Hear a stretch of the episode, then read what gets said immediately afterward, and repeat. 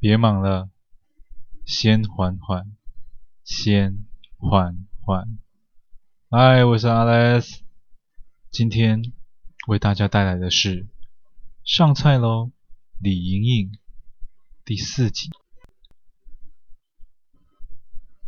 我以为你是一个无话不谈、能推心置腹的好朋友。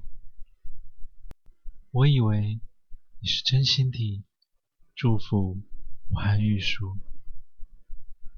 没有想到，你竟然夺走属于我的东西！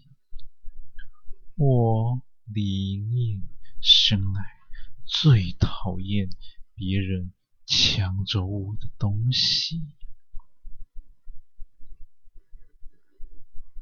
隔天一早，玉书一如往常地出现在我家门口。一看到他的那张脸，昨天的画面又浮现在我的脑海之中。但我不能让他知道，因为这样会坏了我的计划。玉书温柔地牵起我的手，往学校走去。莹莹，今天身体还好吗？我昨天听说你发烧。我可担心死啊。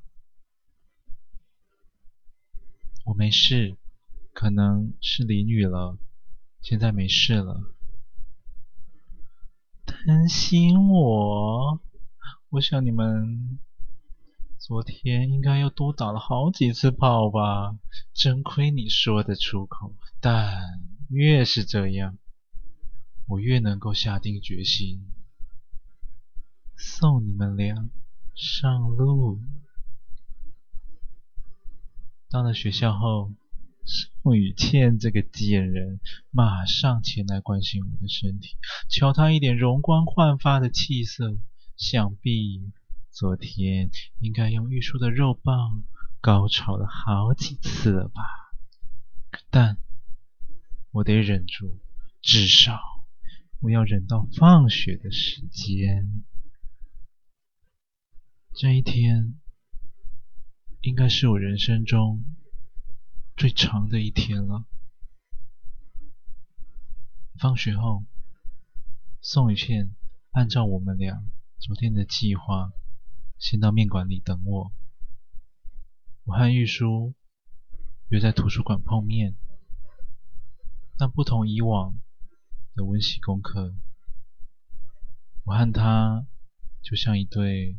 普通的学生情侣一样，逛逛街，吃小吃，两人一起玩自拍。莹莹，明天你们不是有考试吗？你怎么会想要来逛街啊？嗯，今天就想跟你逛街啊。我踮起脚尖，轻轻地吻了他的脸颊。我仔细地看着那双充满魅力的双眼，我实在舍不得对他说，因为这是我们俩最后一次约会了。天色逐渐昏暗，府城的夕阳余晖。也慢慢地消失在地平线的另一端。